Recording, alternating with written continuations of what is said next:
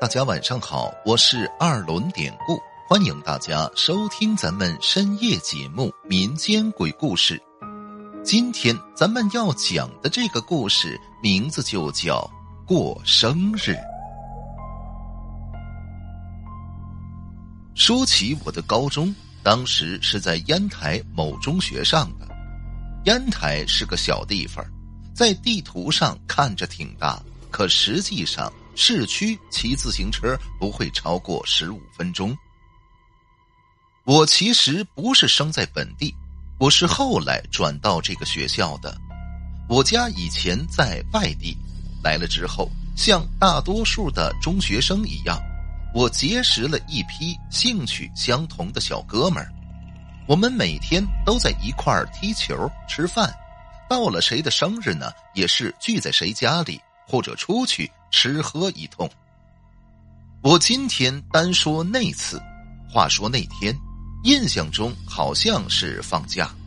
当时我们在一个朋友小斌他们家，给小斌呢庆祝生日。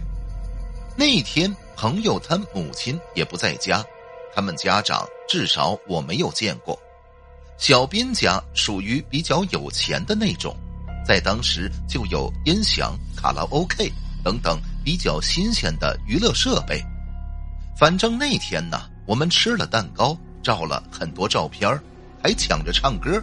总之气氛相当的好。可是当时啊，我们正玩着了，忽然那天小斌站起来说：“哎，静一静，有人在摁门铃，在敲门。”当时小斌说话的时候，神情十分严峻，但是我们其他人可都没听到什么敲门声。尽管当时比较乱，但是小斌家是电门铃如果说响起来，不可能大家听不到。大家呀笑他是耳朵出毛病了，可小斌还是坚持要去门口看看。就这样，小斌起身去了门口，我们呢都没当个事儿。不过很快，小斌呢就回来了。只是当时小斌再回来的那种表情，直到现在，只要我还活着，就绝对不会忘记。以前呢，我听人说过，说有人因为恐惧而脸色发白，但是呢，我从来没有见过。可是那次在小斌脸上，我看得清清楚楚，那分明就是一种惨白的颜色，那是白的吓人。接着说，当时小斌再来到大家跟前儿，可他不敢看任何人，他的目光与其说是在躲避我们，不如说看着呀，像是在逃避空气中的某些超自然的力量。我们见有些奇怪，就问他这是怎么了。可是小斌呢，什么也不说，只是摇头，紧张的说：“呃，没事儿，没事儿。”简短的说，在这之后，因为过生日的小斌变得闷闷不乐，我们也兴味索然了。后来呢，也就都早早的散场回了家。那天回家的路上，小文这丫头跟我顺道，他就讲起了小斌告诉他的有关小斌家里的一些事儿。小文说：“其实小斌的母亲呢，身体一直不好，他们家有钱，所以他母亲从来不上班。我记得有一天，小斌在学校的时候，忽然跟老师说要回家看看，小斌还说他心里不好受。”于是呢，我记着那天他就在课间操的时候回家了。我上边说了，烟台呀是个很小的地方，小斌完全能在下节课开始之前赶回来。事实上，小文说，那天呢，小斌在家跟母亲说了几句话，就按时回来上课了。但是那天在小斌下楼的时候。他遇见了两个人，那是一男一女。当时看见小斌，那两个人就问他：“同学，你认识某某某吗？”小编一听，这俩人问的正好是自己母亲的名字，难道是妈妈的朋友？小斌当时下意识的说：“呃，认识，那是我妈妈，她在家了。你们有什么事儿吗？”此时那俩人就说道：“哦，我们是他同事来接他的，我们呢就在那个楼的二零二住。”说着，他们还随手指了指。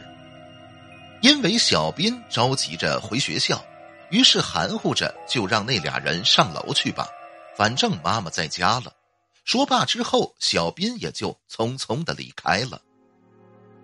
那天说到这儿，小文站住了，他把我呀拉到马路边的墙角，开始有些神情紧张的继续跟我说道：“你知道吗？到了学校，小斌忽然就意识到一个问题，在当时啊，二零二可不是一个普通的号码。”在北京、河北等地，许多人都明白，二零二那就是太平间的代名词，可不是什么好数字。那天小斌呢，虽然想到了，可他也仍旧是没有太在意。可是也就在当天，等小斌中午再回家吃饭的时候，他就发现，这会儿啊，他父亲也在家了，而他的母亲。却因为心脏的问题，当时已经死了。在那之后啊，存放小斌他妈妈遗体的地方，就那个医院，正好就是那天那两个说来接小斌妈妈的人当时指的那个方向。我听小文说到这儿，浑身不禁有些发冷啊！鬼使神差的，我在脑子里就把这个。和刚才敲门的事儿联系了起来，心里越想越觉得诡异。到家之后，我迫不及待的打电话给小斌，直到听到他的声音，我才长长的出了一口气。可是第二天，小斌呢没来上学。中午的时候，我们得着了消息，小斌在上学的路上居然被车。撞死了。得着这个信儿的时候，我们这些好朋友都很惊愕，同时也都伤心不已。昨天还一块玩的好朋友，说没就没了。那天我们聊了很久，没人明白小斌究竟过生日那天，半截说有人敲门，他过去看的时候，到底看到了什么？难道？也是如小文说的，有来自另一个世界的人要来接他吗？这些永远不可能有答案了。但是后边最让人吃惊的是，事情还没有结束。在小斌去世大约一个星期之后，我们这些朋友中间有一个人，他的名字我现在忘了，反正是他。有一晚呢，就梦见了小斌，在梦里，小斌要他去和小斌踢球，并且指定他要穿某双球鞋。上过高中的男孩们，大家都明白，那会儿大伙儿的球鞋呀，都是堆在一块儿的，都不想洗，等要穿了，拿着谁的就是谁的。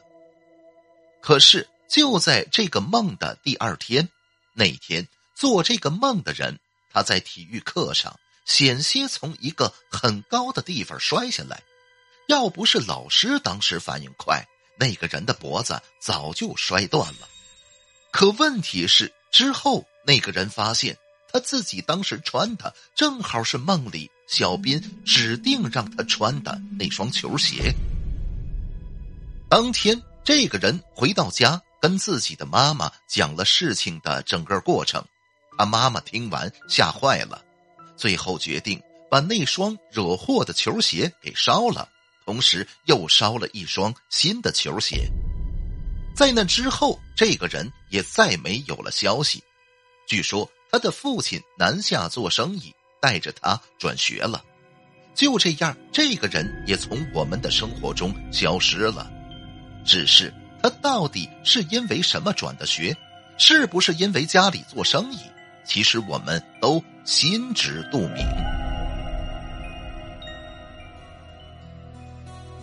好了，今天的小故事咱们就讲到这儿了。还是希望大家能通过订阅、点赞、转发、评论本专辑来支持一下咱们节目。最后，典故再次感谢您收听咱们民间鬼故事。那朋友们，咱们就下集再见。